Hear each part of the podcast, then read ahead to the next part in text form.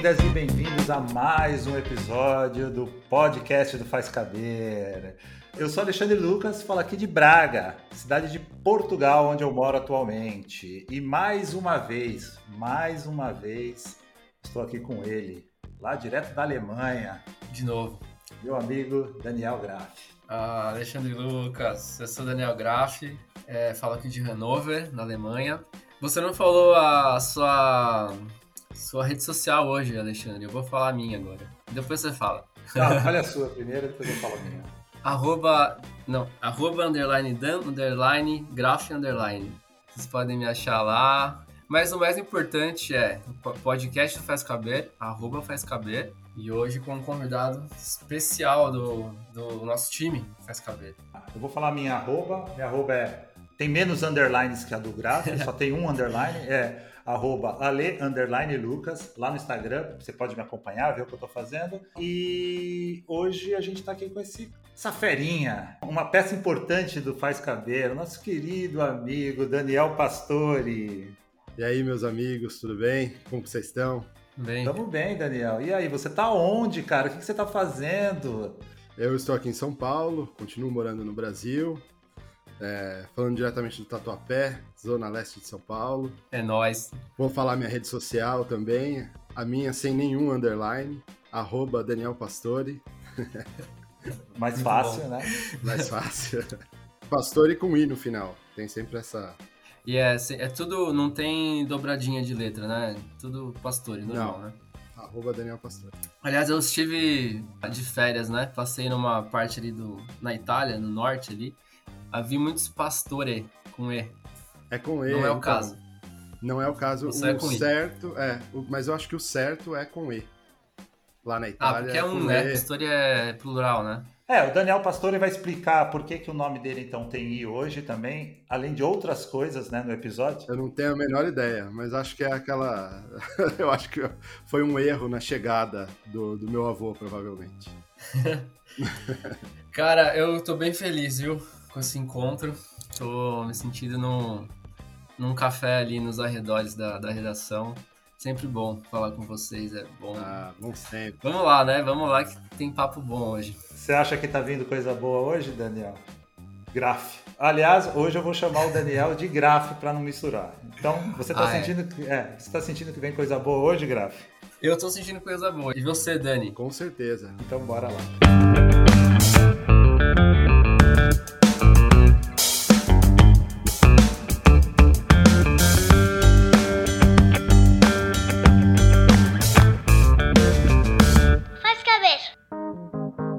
Episódio com convidado. Estamos aqui para falar histórias do Faz Caber, né? De onde a gente veio, esse lugar que originou esse podcast, né? A gente, a nossa proposta é trazer o pessoal da equipe, né, para vir falar, né? O Daniel Pastore aí é mais um que vem falar da participação dele, né, nessa, nessa história do Faz Caber e do que, que ele é hoje, né? O que, que é o Pastore hoje? Todo mundo está curioso. Ele vai falar bastante sobre ele. É, a ideia é trazer sempre o pessoal da nossa equipe para vir conversar. E esse pessoal vai sempre voltar aqui, sempre que, que a gente precisar abordar outro tema ou falar de algo interessante. Então, o Daniel Pastore está aqui hoje, mas ele pode voltar em outro momento, a não ser que ele passe a maior vergonha, sinta que isso aqui foi um, um atraso de vida para ele e não queira mais voltar. Né? Um grande erro. Um grande erro. O ele tem várias gerações, né? E o Pastor é uma geração mais antiga, né? É, não tanto quanto o Xandão e, e, e o Marquinhos, que já, que já foi até entrevistado. Eu trabalhei muito diretamente com o Pastor e com o Alexandre Lucas, né? É, mais diretamente ali perto. E aprendi demais sobre design. Foi a minha grande escola de design com esses caras. E como vocês são mais antigos, como, como foi o encontro de vocês? Como, como foi seu início lá no Faz Caber, Dani? Cara, eu quando eu entrei na, na- eu entrei como estagiário na revista Época e o Alexandre era frila na época. Eu era frila. Ele já tinha sido designer, tinha saído e tinha voltado como frila. Então, é, eu era estagiário e ele era o frila fixo. E eu acho mó barato essa história, porque corta anos depois, ele o diretor de arte, eu o editor de arte. Então, assim, uma história longa, né? Uma parceria. Uma né? parceria de muitos anos, né? Assim, uma história bem longa mesmo. Ele, o Alexandre, acho que é o recordista de permanência lá, né? Trabalhou muito tempo lá, mas eu desconfio que eu esteja em segundo lugar, provavelmente. De, na arte, pelo menos. Ah, mais tempo que o Marquinhos? Eu acho que sim. Eu fiquei 14 Ah, anos é? lá. Ah. Talvez o Vergote, eu não sei se o Marco Vergote ficou. Ah, o Vergote também ficou bastante É, tempo. acho que o Marco Vergote é o segundo, na realidade. Porque quando eu entrei, o Vergote nem tava, o Vergote já tinha saído, né? Uhum. E aí ele voltou, ele fazia frilas às vezes e, e saía, mas depois ele voltou e ficou bastante tempo também. E, e comigo foi a mesma coisa. Aprendi muito com o Alexandre, aprendi muito com o Marquinhos antes e com todo o pessoal que passou por lá, né? Pô, entrei estagiário, não sabia nada de design gráfico editorial. Foi minha, foi minha escola também, Faz Cabelo. É, qual curso você fazia na faculdade nessa época? Eu fiz publicidade. Eu, eu tinha aula de, de design gráfico na, na faculdade, mas era assim uma coisa muito, é, muito, muito superficial mesmo. né? Não tinha. Aham. Então eu entrei sabendo é, muito pouco. É, é muito louco, eu lembro que quando você me contou, eu me identifiquei também porque eu fiz design digital, né? Mas como era digital, a gente tinha muito pouco sobre revista. Falou um pouco de design gráfico, né? É, em design, assim, mas é muito superficial já, a parte de revista. Quem está nos ouvindo sempre vai ouvir, eu acho que de todo mundo da equipe né, que passar por aqui, é, é essa questão de ser uma escola, né, cara, assim, porque eu, por exemplo, eu vim de outras revistas, já trabalhei em revista mensal com o Daniel Pastore agora, hoje, atualmente é editor de uma revista mensal, é, vai nos contar um pouco como que é, quais são as diferenças, né, dos dois universos. O que eu, o que eu sei hoje, eu aprendi de diversos lugares tal, mas eu sempre guardo muito assim comigo que aquele período na revista Época foi assim, não só por ter sido mais extenso, foi um período assim, foi um- uma overdose de aprendizado. Foi, ele é, é- é muito intenso ali, porque não só o ritmo, não só a quantidade de pessoas que estão envolvidas num processo, né? Que é um processo muito complexo fazer uma revista semanal. Eu digo não Industrial, né? é, eu digo não só a parte gráfica só, mas toda a estrutura, né, de você fazer jornalismo semanal. E eu acho que também os temas, né? Assim, uma, uma das coisas que eu sempre reforço nessa história de aprendizado é a quantidade de informações diversificadas assim que a gente recebia, né? Assim, é, é, a revista Época era uma revista de informação generalizada, né? Generalista, tal, tratava de política, de ciência, uma- sei lá, de todos os tipos de assuntos. E isso de certa forma impactava até na própria forma como você lidava com aqueles temas, né? Assim, visualmente. E isso, cara, eu acho que talvez seja o grande diferencial, assim, de, quando eu pelo menos falo assim da coisa de- da escola, né? O que, que é uma escola? Para mim é isso, assim. sabe? É, desculpa, mas eu sempre Eu acho que quando você trabalha um tempo em uma semanal, você está preparado para trabalhar em qualquer revista depois, porque a semanal t- tem imprevistos, né? Sei lá. Eu lembro quando morreu o Michael Jackson, por exemplo. Morreu o Michael Jackson à noite de uma quinta-feira. Boa parte do trabalho que a gente tinha feito para a semana é jogado fora. Sim. E você vai e. Eu, eu lembro que eu desci pra comer alguma coisa e voltei porque eu não sabia a hora que eu ia embora. E aí começa a, a trabalhar naquela matéria que vai fechar no dia seguinte. O texto nem existe ainda. Quer dizer, é uma é uma maluquice para falar bem a, a verdade. É muito legal, verdade. tem um lado muito legal, mas é muito intenso, né? É, o Matheus Valadares, que é um grande designer, super premiado, lá do Rio de Janeiro. Ele foi o último editor de arte da, da revista Época, né? Depois que a gente saiu. E ele fez um post falando que ele se sentia saindo de, um, de uma prova de Iron Man que durou três anos. Eu acho que é exatamente isso. Imagina a gente, então, você, você 14 anos, eu quase 20 anos fazendo aquilo. Não era mais uma prova, já era o purgatório do Iron Man, já, já era o... É pesado. É legal falar também que você citou de quinta-feira, né? Porque os fechamentos, né? Tinha três fechamentos, né?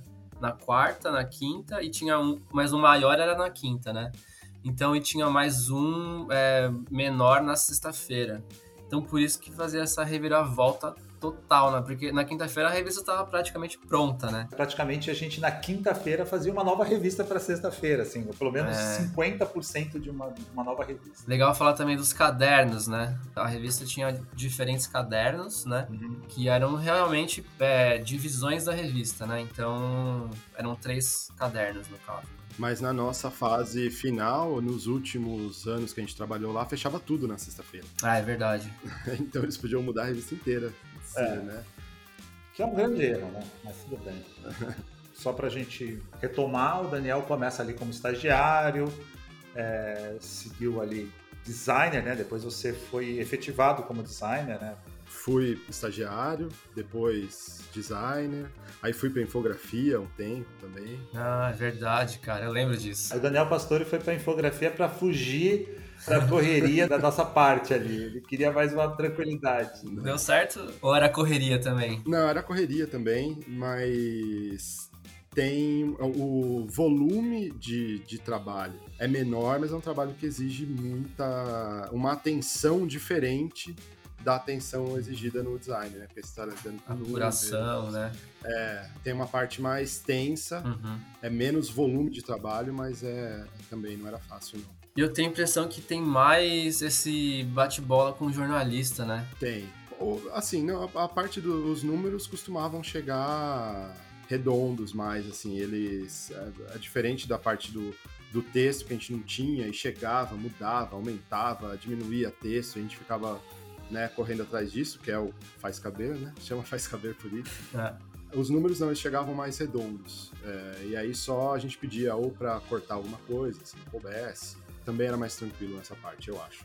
Nessa época aí o Marco Vergotti, ele já estava ali no, na cabeça da coisa, né? Ou não? Ele era editor. já era editor, na, né? Nessa época a equipe, a equipe é, é, éramos só eu e ele. Ele era o editor e eu era o infografista. Tá. Só para colocar aqui no contexto, a infografia eu acho que tem essa questão desse contato direto com o jornalista, né? porque de certa forma cada membro da equipe de fotografia é quase um editor, né? Assim, ele é um cara que tem que editar as informações, ele tem que não é só simplesmente diagramar, como muitas vezes muitos designers que estão fazendo a revista fazem, né? Sim, com certeza. Que no caso da equipe de arte, geralmente essa característica mais de conversar com o jornalista fica mais a cargo do editor ou do diretor de arte, né? E menos da equipe de design, né? Sim. E a, a equipe de de design da época tinha um, uma autonomia legal, assim, se a gente for pensar, né? Num, uhum. É lógico que a gente batia um papo antes com, com os jornalistas para entender a história que estava sendo contada e que, que a gente ia ajudar a contar, né? Com o nosso design, mas a gente tinha uma autonomia bem legal, assim, de, de fazer e era bem aceito, né? A gente era bem respeitado na, na redação. Era uma, era uma relação de confiança com a, com a redação, né? Era algo incomum, né, para a revista semanal. Sim, a impressão que eu tenho, eu nunca trabalhei em nenhuma outra semanal, né? Mas vendo as outras semanais, parece muito mais um design pautado mesmo pelo jornalista, né? Uhum. É aquela coisa, ah, fazer uma caricatura, vamos fazer uma caricatura do, do político, é, ah, vamos fazer uma, uma piada, aqui um, um desenho, uma montagem. E lá com a gente isso não acontecia, né? A gente mesmo tinha as ideias e desenvolvia, e as nossas ideias eram muito bem aceitas por eles, lógico que nem sempre, né? Principalmente quando é política, uhum, é, fica um pouco mais polêmico, é, mas é, geralmente era muito bem aceito, né? A gente tinha um espaço legal para criar, principalmente por ser uma revista semanal. A própria revista à época ela veio para o Brasil já com essa com essa aura né, de ser uma revista que teria no diferencial um dos principais diferenciais da revista o design, a, a, infografia, mas isso sempre foi uma busca da gente mesmo lá dentro, né? Assim, a gente até brinca que a gente nem gostava de ser chamado de departamento de arte, a gente gostava de ser chamado de, editoria de arte, que era uma coisa que, que remete mais a algo pensado, né? Não só uma área de apoio. Mas, bom, Daniel Graff. Daniel Graff não, não quero falar com você. Daniel Pastore, Daniel Pastore estava lá, estagiário, foi designer e aqui eu posso fazer um depoimento que o Daniel Pastore, assim, é uma das pessoas mais dedicadas e talentosas com quem eu trabalhei, assim, ele é realmente um, muito obrigado.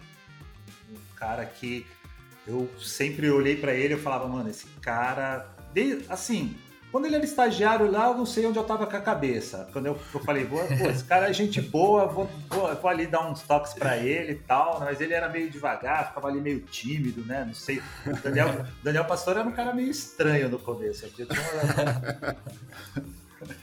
Ele ficava meio Depois quietão, foi. assim, assim, mas eu falava, não, mas esse cara. Eu, é que eu não sei se eu sentia nele um pouco de. aquela coisa, sabe, radar de nerd. Você fala assim. eu era meio nerd, aí eu falava, pô, Daniel, esse cara deve ser nerd, esse cara deve curtir um, uma música, uns quadrinhos, esse cara deve curtir umas coisas pop, sabe? E eu sentia muito falta de bater esse papo. Então, Talvez seja isso, mas. E, e fora, e, fora o, o, choque de você chegar numa. Você imagina, eu tava na, na faculdade, num, e não tinha noção. A revista semanal nessa, nessa época, quando eu entrei na época, era ainda uma coisa muito grande. Toda família tinha uma revista semanal em casa, né? Era uma. É, e as marcas eram muito poderosas e tal. E de repente eu me via ali no meio daquela redação gigante. Cara, era muita gente, centenas de pessoas, tenho a impressão, mais de 100 pelo menos, né?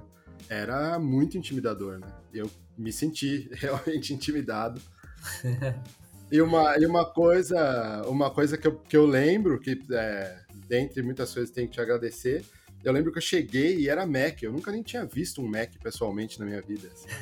e aí tinha um Mac lá, eu olhei para aquele computador e falei, cara, como liga esse negócio? E aí eu fiquei olhando para aquele computador, procurando o botão, procurando a CPU e não tinha. E aí, pô, o Alexandre me ajudou. Foi lá e falei assim, cara, onde que eu ligo esse computador aqui? aí... Existe melhor elogio do que marcar a carreira de alguém e falar assim, meu, eu tenho que agradecer esse cara que me, me ensinou a ligar o computador. é o começo de tudo. Mas enfim, mas aí no final, quando eu assumi ali no lugar do Marquinhos, como diretor de arte, tive a honra e o privilégio de, de, trabalhar com ele, que era uma, era uma forma, assim, na minha cabeça era uma forma de consolidar essa parceria, assim, sempre adorei trabalhar com o Daniel Pastore. Agora é aquele momento, essa é sua vida, podia botar um piano dramático, né? mas é uma história que é sempre bom e eu sempre gosto de lembrar para todo mundo, assim, e acho, acho legal, assim, essa, o que a gente construiu juntos ali. Sim. Eu estava na, na, infografia nessa época, né? não estava mais na, na, equipe de design. E eu lembro que as pessoas da equipe vinham para mim quando você né, foi promovido a diretor de arte. As pessoas da equipe vinham para mim e falavam assim: pô, você vai ser o editor. E eu falava assim, não, não vou ser, não. não vou ser. Eu tô na infografia, né? Tô fazendo esse outro trabalho aqui. E fiquei surpreso até quando fui convidado e, pô, foi demais. Uma experiência incrível. A gente fez muita coisa muito legal, né? Uma equipe muito legal. Fantástico, Enfim, fantástico, fantástico. Todo mundo amigo até hoje. Eu sempre falo isso para todo mundo de lá. Assim. É incrível como a gente, a gente conseguiu ser tão amigo no meio de um ambiente tão tenso tenso, é.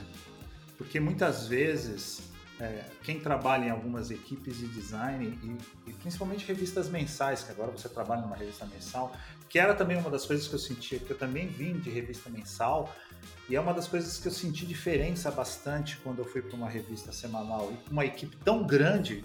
E olha que quando a gente começou, lá, lá em 1998, a equipe ainda era maior. A gente tinha ali umas 15, 20 pessoas só na equipe de arte, você entendeu? É, muita gente. Bom, o Daniel Pastore vai falar um pouco depois, mas a gente, quando você trabalha numa revista mensal que é um grupo fechado, pequeno, você tem ali.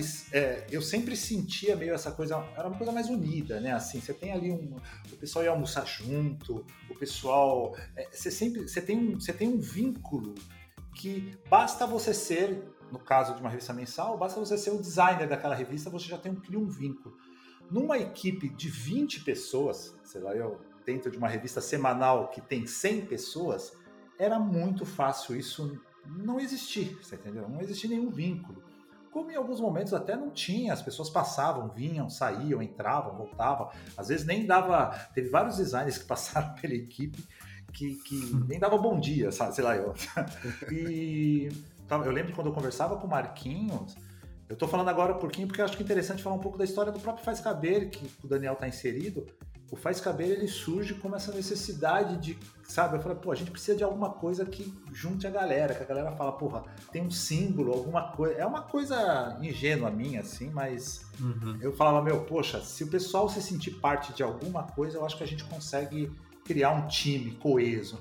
Assim, eu, eu gosto de acreditar que o Faz Caber tanto é que a gente está aqui fazendo o um podcast dele, ele, ele, ele, ajudou a criar um pouco dessa liga, sabe, assim, das pessoas, assim. Obviamente, acho que o principal motivo é a amizade, né, é as afinidades, não tenho dúvida disso, mas eu acho que pode ser, o Faz Cabelo é um nome fictício, mas tem algum sentido a gente estar tá ali junto, fazendo aquilo. E eu acho que tem uma, tem uma outra coisa também, que a gente já falou um pouco no começo, mas era essa essa cara de escola que a gente tinha, assim, de, de um ajudar o outro, um ensinar o outro. Sim. Eu não sei se é uma coincidência, não sei como é que funcionava o RH da, da, da editora, isso, ou se mas eu reparava que a maioria dos estagiários de design que eram contratados pela editora, eles tinham passado lá pela, pela época. Porque eu uhum. acho que dava uma. Ali não, não tinha como é, você não. Ou você pegava o jeito e aprendia, e aprendia a resolver uma matéria. Então é assim que eu, que eu faço o design de uma matéria. Ou você aprende e faz aquilo naquele tempo curtíssimo que a gente tinha, ou não consegue, ou você não faz nada. Então acho que quem passava por ali saía muito pronto. Né? Mas isso não é uma coincidência, não. Isso era uma coisa que a gente sempre reforçava para o pessoal da Fernanda, a Sônia, o pessoal da RH da, da, editora, porque a gente queria também bons designers na nossa equipe. É óbvio, a gente não era bobo, né? Tipo assim, eu, Marquinhos, os outros diretores de arte, editores de arte que passaram. Só que a gente sabia que era importante aquilo ali ser um teste para essa para essa pessoa, sabe? E eu acho que isso aí acabou sendo, sendo internalizado ali dentro da editora, sabe? Assim, meio que eles realmente sentiram que é uma, uma verdade mesmo, que as pessoas Sim. tinham que passar por ali. E muitos designers passavam por ali a contragosto, assim, eles, não, o cara que tipo assim, 11 em cada 10 designers entravam na editora Globo para trabalhar na Galileu. Sabe? E a época era uma coisa assim, puta, isso é semanal. Mas aí criava-se não só essa questão técnica, mas essa questão de, de você entender a filosofia da própria empresa, entrar no clima da, da editora, porque ali você está mexendo com jornalismo mesmo, sabe? É uma empresa de jornalismo e tal. É, tem isso também. Mas, Daniel, é, falando sobre Faz Caber, falando sobre toda essa história, relembra um, um fato interessante, alguma coisa que você que, você, que te marcou, uma coisa engraçada, não sei. Tem alguma passagem do Faz Caber que você gosta de, de relembrar? Bom, o prêmio ESSO foi demais, né? A gente foi pro Rio. Eu acho que todo mundo vai falar, todo mundo que tava nessa época vai falar disso, né? Puta, eu perdi essa, perdi essa boquinha, cara. cara, a festa foi no Copacabana Palace. Nossa. Entre um prêmio e outro tinha, tinha um show do, de um pessoal do Circo de Soleil. A coisa era, assim, incrível. É, e a gente ganhou ainda, né? Então, pô, isso foi, foi incrível mesmo. Uma viagem muito legal. Todo mundo hospedado ali em Copacabana, de frente pro mar. De roupão, chinelão. A gente pode botar umas fotos dessa, dessa viagem lá no conteúdo relacionado. Massa. Foi no meio da semana, não foi? Foi. A gente foi... saiu e tinha fechamento, então é, um, acho que tinha lá uma, algumas pessoas que não faziam questão de ir, acabaram ficando, ou uma ou duas pessoas. E... Ah, vacilo. É, e a gente trabalhou, meio que todo mundo levou a mala, eu lembro, assim, trabalhou até a hora que deu, saiu, foi para o aeroporto, aí pegou o avião, fomos para lá, e aí voltamos do, do aeroporto meio que direto para a redação também, para fechar a revista, né? Então, foi... Isso é trabalhar em revista semanal, né? Isso é trabalhar em revista semanal. Eu acho que, cara, um ritmo mais frenético do que semanal é só agência, né? sou formado em publicidade, mas nunca trabalhei em agência. É. Então nem, nem posso opinar. Mas, ah, ou jornal, o jornal também é, acho que é pior é, jornal deve ser corrido também. Eu ia falar isso, mas é, a, a, minha esposa, a Renata, já trabalhou em jornal, trabalhou na Folha de São Paulo, e por incrível que pareça, não é assim. Porque é mais, é mais, mais gente também. É mais gente e é mais setorizado, né? Assim, é muito mais setorizado. Por exemplo, ela trabalhava na parte de especiais, de, de criava os especiais onde exigia um pouco mais de design, né? Olimpíadas. Ela fez coisas também para o resto do jornal, mas a, o foco dela era mais isso. E ali era um setor muito mais especializado nisso, então não era tão, sabe, assim. E, e, no jornal tem algumas editorias que tinham seu próprio designer praticamente, assim. Então, quer dizer, não, era muito bem setorizado. Né? Quero puxar um gancho aqui. Chega de rasgar seda. Tô ficando com ciúme dessa relação antiga. Música dramática. Daniel, você é editor de arte na, na, numa revista mensal agora, né? Que é Pequenas Empresas, Sim. Grandes Negócios. Pequenas Empresas, Grandes Negócios. Uhum. Então, é, queria que você falasse um pouco pra gente como foi essa experiência e, e aí já ir para a parte do, da diferença para editor de uma revista semanal. Eu tô com uma dúvida que eu já vou colocar nessa, nessa, nesse pacote. Fazer revista na pandemia, cara, que assim, tá certo assim, a gente já fez revista, inclusive com você mesmo, né, aqui na Labuta, a gente fez a nova escola, meio que remoto tal, né? Sim. Mas como que funciona essa questão de apuração, reda... não existir uma redação, cara? Cara, a, a experiência com a nova escola facilitou muito a minha vida para fazer a, a PEGNI na pandemia. Porque é daquele jeito que a gente fazia a nova escola. Lá, ainda, eles tinham, os jornalistas estavam na redação e a gente trabalhava remoto, né? Mas, como, como eu não estava na redação o tempo inteiro, para mim a, a experiência é muito parecida com fazer a nova escola. Eu fiquei um pouco tenso é, com a parte de fechar, né? No caso da nova escola, a gente ia lá é, uma vez por mês para gerar os PDFs e tudo presencial. E agora na, na Editora Globo, eu não vou lá há um ano e meio, mais de um ano e meio. Eu não vou lá. Só pra pontuar, essa, a nova escola que você fala é, é um freela, né? Você teve, uma, você teve um intervalo freela, né? Entre, entre a época... um intervalo freela, isso. Entre a época e a, e a PEG. E aí o Daniel trabalhou mais uma vez comigo na Labuta, aí a gente fez a nova escola durante um bom período, né? Uns dois anos quase, um ano e meio. Né? Vocês sim, eu acho que eu fiquei menos tempo, mas deve ter sido quase um ano que eu fiz com vocês, eu acho. Independente de, da, da pandemia, a, a experiência de ser editor em uma e em outra é quase. É, são assim, radicalmente diferentes, são coisas opostas quase. Na época, como tinha uma equipe, muito do meu tempo era dedicado a gerenciar a equipe junto com o Xandão e cuidar, às vezes, de, de tensões também, às vezes é, desentendimentos da redação mesmo com o departamento, que acontecia, fechamento muito tenso, então você tinha que chegar e resolver aquilo desfazer aquele nó rápido para a coisa continuar andando. Agora, na, na pequenas empresas, eu, eu não tenho equipe, na verdade, eu sou a. Mas, cara, eu lembrei que você contou dessa época quando você já era é, editor lá no outro prédio já. Eu lembro que era começou a ficar cada vez mais raro você fazer matéria. É, eu via, né? Porque você sentava lá na frente você ficava puto de, porque você não conseguia às vezes terminar a matéria, porque era tanta interrupção. Eu percebia que você tava. Você queria fazer design, mas às vezes não dava tempo, né? É, essa parte de gerenciar tomava a maior parte do meu tempo. Quando eu queria fazer uma matéria, muitas vezes eu ficava depois do expediente, assim, esperava tudo se resolver uhum. e até a maioria do pessoal ir embora, aí eu sentava pra fazer a matéria. Foda. Tem até uma foto minha que eu procurei esses dias, que eu falei com um amigo, que, é, que alguém tirou que eu tava com um fone de ouvido, desses não que, que vai dentro do ouvido, né? Desses de fora, assim. Nenhum do, dos encaixes estava no meu ouvido, assim. Tava um na minha nuca e um na minha testa, porque eu não conseguia nem ouvir música. Eu colocava, eu colocava uma, uma música para ouvir, já vinha alguém, já me chamava, ou, ou, da redação, ou da própria equipe. Eu não conseguia assim, ah, vou pôr um som aqui vou fazer minha matéria, sabe? Era bem difícil mesmo.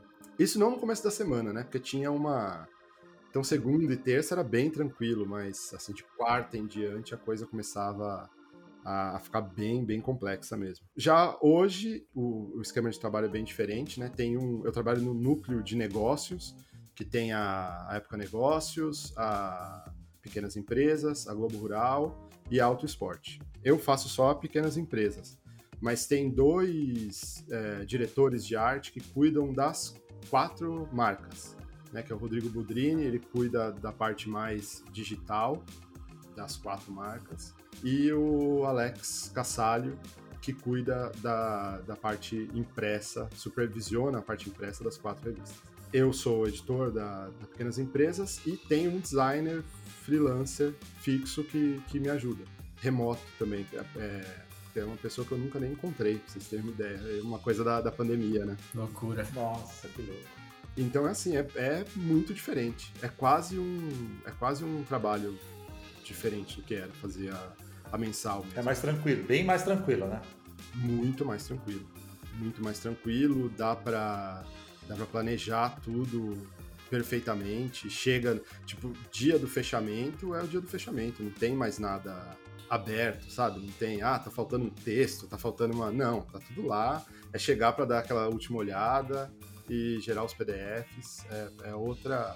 Dá pra ouvir música. E eu acho até que a, a, a pandemia deixou o, essa tensão de estar todo mundo longe, deixou ainda o trabalho mais eficiente, por incrível que pareça, sabe? Acho que fica todo mundo tenso, assim, ah, não posso atrasar, porque aqui vai dar um. Esse erro pode ir se acumulando e a coisa vai dar muito errado. Então ficou muito, muito certinho, assim, o processo, sabe? Funciona super bem. Você gosta de trabalhar em home office, Daniel, ou pastor? Eu gosto bastante de trabalhar em home office.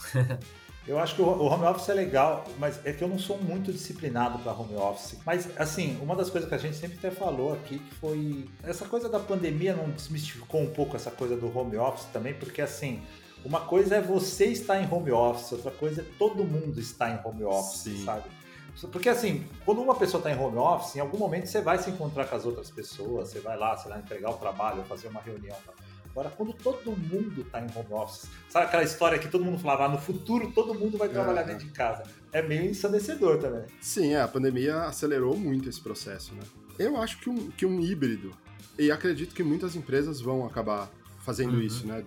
Pós-pandemia, do híbrido. Então tem coisas que, que pode ser, assim, você pode fazer em casa, vai ser melhor, você vai fazer melhor em casa.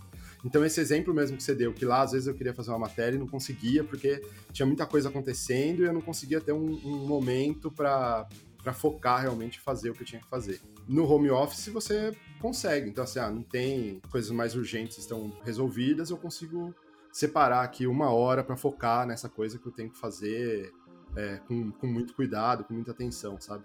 Eu acho que o home office facilita isso. Mas tem os desafios, né? Por exemplo, eu sou pai, o Alexandre também é pai. Isso são os imprevistos, né? Os que não tem na revista, mas tem na vida, né? A vida vira a redação, né? É, porque aí os problemas da casa que estavam na casa e só iam te atingir na hora que você chegasse em casa, agora estão acontecendo ali, né? Enquanto você está trabalhando, vão aparecendo as questões e você tem que, que resolver. Mas eu, eu acho que eu consigo, assim, lidar bem com essa, com essa parada. Eu, eu gosto. Você consegue separar bem o. Eu brinco com a Renata aqui, da, da, da é separar o Estado da igreja. Hum.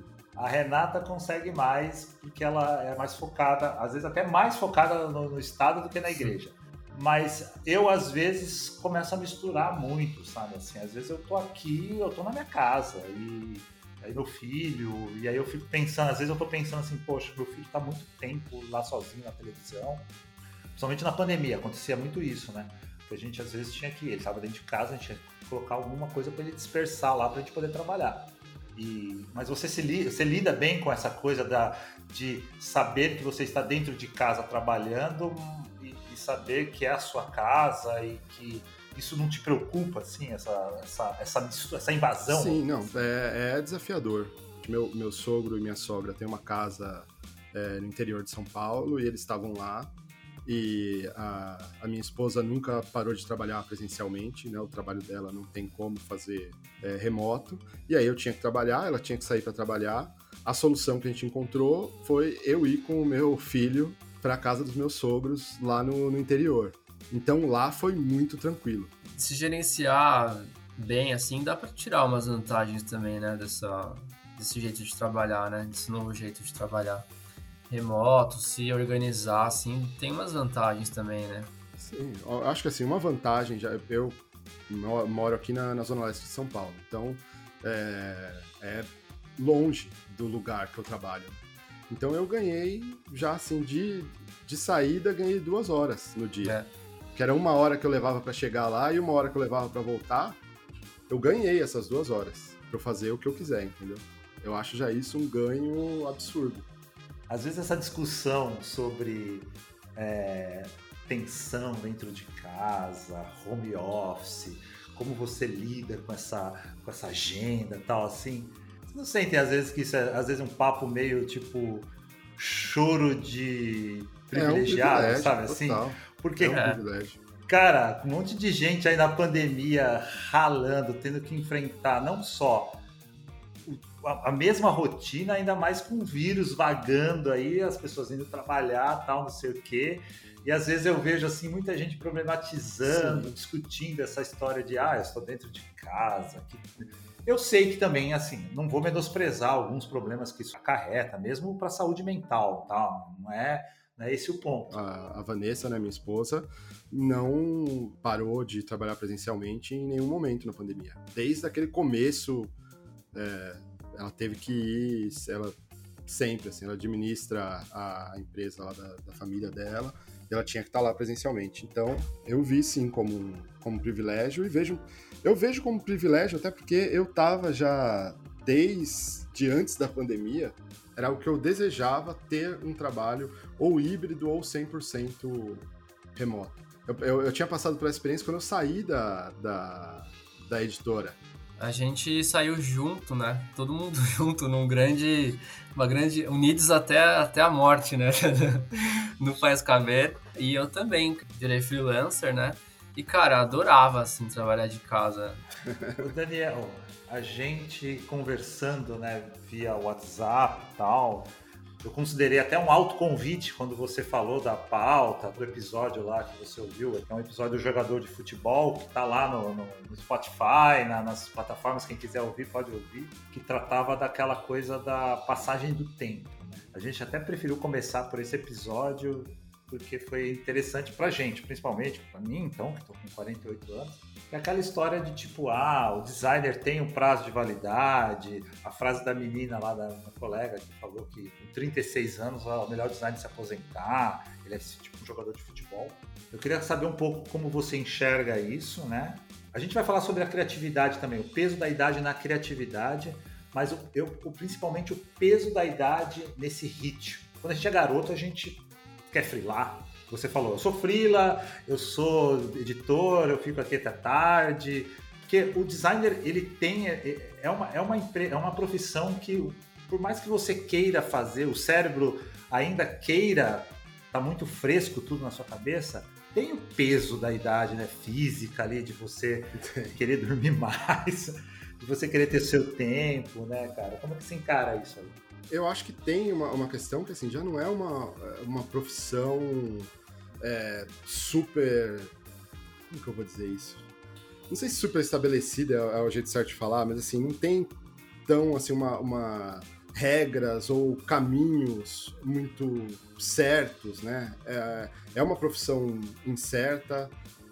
É, quem tá de fora acha muito, nossa, que legal, vê um, um glamour que muitas vezes não existe, né? É, é, é correria, é muito trabalho. é, geralmente falam assim: olha que bonitinho que a, que a pessoa fez, e aí não dá o. É como assim, ah, você, tava- você se divertiu fazendo isso e agora você quer que eu, que eu te pague bem ainda pra você fazer isso, que foi divertido você fazer, né? Então, acho que são, são essas questões que, que complicam. Eu, eu tive uma, uma experiência é, muito engraçada com um professor de design gráfico mesmo, que eu tive na faculdade de, de publicidade, né? Eu encontrei com ele uma vez, assim, na- andando na rua. Ô, professor Miguel, eu virei designer gráfico, eu trabalho com a. Né, com, com o que você ensinou na faculdade.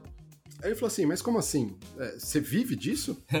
assim, você vive, mas ele falou, mas você dá aula também? Eu falei, não, eu não dou aula, eu sou só designer O cara gráfico chorou, né? ele ficou.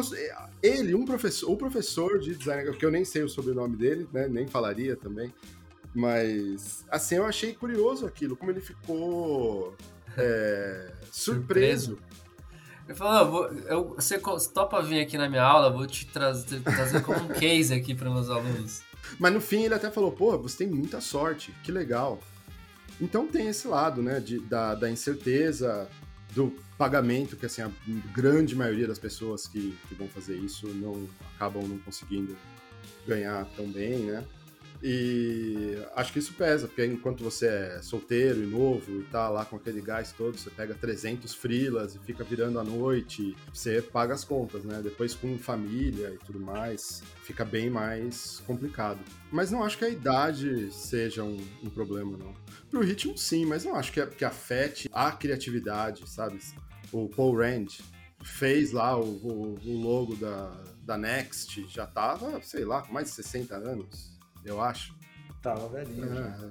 Você hoje é um editor, né? Você é um cara hoje que, como você diz mesmo, você comanda. Eu não, não tenho dúvidas que o seu trabalho criativo ainda seja de qualidade, isso eu não tenho dúvida nenhuma. Mas você hoje é um cara muito mais voltado para o método, para a estratégia. Já é esse designer mais voltado para solucionar o problema, fazer um método funcionar, vamos dizer Sim. assim. É, isso você é campeão, não tenho dúvida disso. É, mas como que você lida com essa questão? Tá, eu, eu virei isso, mas talvez eu não tenha mais a, a, o hype, o trend, que foi outra discussão hum. do episódio, que um designer hoje de 20 anos tem, que conhece novas linguagens. Isso te incomoda de alguma forma? Você acha que não, porque você já está em outro patamar e realmente não está mais no seu espectro, vamos dizer assim? É, então, aí eu acho o cara que, que envelhece, o designer que envelhece e continua querendo acompanhar o hype, ele não vai conseguir, ele vai ficar para trás.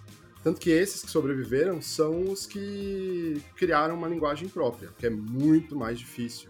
O hype, você vai cobrar mais, porque você tem mais experiência e tudo mais, e um cara novo vai conseguir reproduzir o hype tão bem quanto você, às vezes até melhor, por muito menos dinheiro. Né? O Daniel Graff trouxe né, o exemplo do. que é um cara que eu respeito demais, que é o Sigmeister, né? Sim. Que é um cara que tinha essa proposta de ser um cara de digital hype. Ele não era nem um cara voltado para o design como disciplina, ele era mais o design como conceito, como filosofia, né? Como Sim. conceito artístico. Artista gráfico. Como arte, é. É, é. arte mesmo. E ele é um cara que hoje em dia os designers mais novos acham que ficou para trás, porque eu acho que entra nisso que você falou, que é um cara que a proposta dele era essa, mas era uma proposta que oxidava muito mais rápido, né? Ela oxida muito mais. Se você vai só nisso. Sim. E assim, com, com tanto de, de ferramentas que existem hoje para trabalhar e o tanto de informação que tem na, na internet, cara, ficou muito fácil reproduzir as coisas, né? Uhum, verdade. É, diferenciar até o trabalho de um ou outro designer é uma tarefa inglória hoje em dia, né? Então. Aliás, a Vanessa Queiroz, do coletivo, fez um post uma vez no LinkedIn que eu achei bem interessante, até comentei lá, a Renata também virou uma discussãozinha bem bacana sobre essa questão da linguagem, da cópia, né? E ela até falou assim: muitos designers muitas vezes respeitam a própria identidade de uma marca ou a identidade de um produto, reproduzindo um estilo que está na moda, que talvez nem esteja traduzindo o que o cliente realmente queria com aquilo, sabe? Assim, então fica tudo Sim. muito pasteurizado. Eu até tirei uma foto uma vez que eu ia até mandar para ela, acabei esquecendo, de um rótulo de vinho que eu vi aqui em Portugal, que o cara fez um rótulo de vinho tipo meio Helvética com, com um underline embaixo, assim, sabe assim? Uhum. Que parecia qualquer coisa, menos um vinho, sabe assim? ok, é moderno, eu acho que alguém contratou o cara com essa proposta. Não, eu quero fazer um rótulo moderno.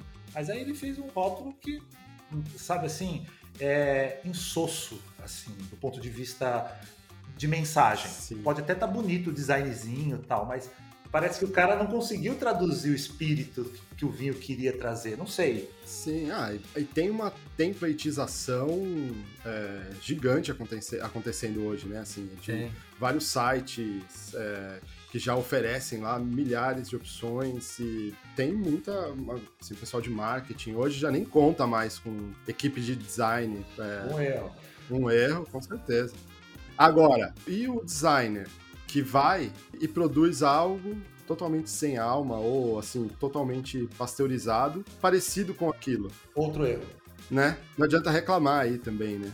É que dá muito trabalho, né? Você fazer uma, é, uma coisa com identidade, é, pesquisa. Por exemplo, esse vinho que você falou, não sei se é um vinho antigo, que já vem do, do pai, do avô do cara, quer dizer, um designer sério iria lá, iria olhar fotos históricas, é, ver como foi essa marca anos atrás. pesquisar elementos do, daquela época, talvez, da história da própria família, para produzir alguma coisa realmente única e que carregasse ali essa, a herança dessa marca. Né?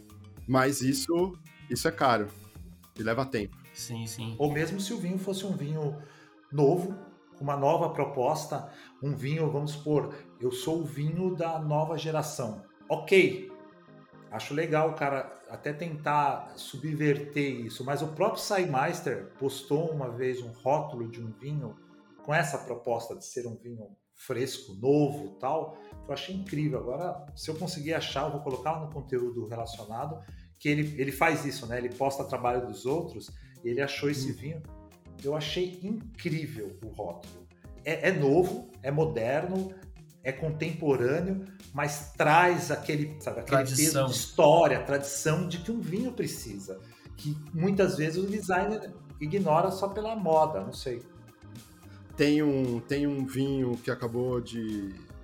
É um, um lançamento daqui do, do Brasil, que é da Gabriela Monteleone, até, que é uma sommelier famosa. É, ela está envolvida nesse projeto, chama Vinho de Combate. E é vinho em caixa. É aquele vinho para você comprar, acho que são 3 litros, se eu não me engano. Você pôr na geladeira e você vai tomando com a, com a, com a torneirinha e tal. Só que a, a caixa é muito legal. Ela é inteira é, como se fosse picho mesmo, sabe? E ela é suja, é com picho e uma, uma coisa meio punk. Uma, as fitas são coladas de um jeito esquisito, assim. Depois, olha, achei que é uma, é uma ruptura total, assim. Já que é uma coisa nova, então ruptura com o, com o vinho de caixa, que é uma coisa meio do, né, do vinho ruim, que o tiozinho põe na geladeira lá pra tomar. Então eu achei, essa eu achei demais. Cara, eu queria te perguntar, Daniel, é quem, quem você está acompanhando hoje em dia aí, é, que está chamando a sua atenção no design? Porque a gente sempre falava de referências, né, na, na revista. Quem você, um nome aí que vem para você agora? Cara, eu, eu acompanho muito menos, até eu que trabalho ainda fazendo revista, acompanho muito menos o, o universo da, das revistas, assim. Ah, mas pode ser geral, assim, não precisa ser revista eu gostei muito do trabalho que o Matheus Valadares fez na época, depois que a gente saiu. E gosto muito do trabalho dele também. Cara, eu gosto muito do Guilherme Falcão, da Teresa Pettinardi, são incríveis. Tô olhando mais pro pessoal do Brasil do que pros gringos, assim, que sempre a gente olhou muito pros gringos, né? Acho que tem muita coisa legal sendo feita aqui. Boa. O trabalho do Guilherme Falcão no, no Nexo e na revista Gama, achei incrível para eu que trabalho hoje na, na, pequenas empresas, né? Trabalhar lá é muito menos trabalhar só na revista, como, como já foi é, tempos atrás, né? Na época da época. É, hoje a gente tem que cuidar de tudo, né? De redes sociais, de, de vídeos, de, do site. Então a, a revista é uma das coisas que a gente faz, né? Esse trabalho do Guilherme Falcão, na, principalmente na Gama, eu achei muito inspirador. Que é uma revista que não é impressa, né? Não tem revista impressa, mas eu me sentia vendo uma revista. Quer dizer, ele conseguiu levar o, o espírito do que é uma revista de, de informação e tal para as redes sociais, para a internet. Achei demais, muito bem feito. Sim. E a Tereza tá arrasando, né? A Tereza é um fenômeno, né? Não, os dois são realmente uma dupla fantástica. Mas então, Daniel, agora a gente. Já que está falando de criatividade, e a gente sabe que você é um cara criativo, você também é um cara, de certa forma, irrequieto. Você é um irrequieto diferente do Daniel Graff, que é um irrequieto meio caótico. Você é um irrequieto mais. Você consegue canalizar sua inquietude, vamos dizer assim. Mais focado. É, tanto é que você é músico também, formou uma banda tal, né?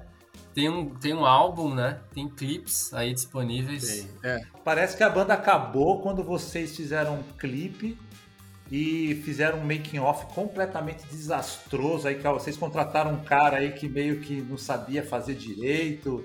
E aí queimou, Deu processo. Deu processo, queimou o filme da banda, aí a banda teve que se separar. Parece que foi um estopim, né? Esse cara aí, que é um cara que trabalha com audiovisual. Não, muito pelo contrário. Pô, o Graf ajudou demais. O, o making off que ele fez é.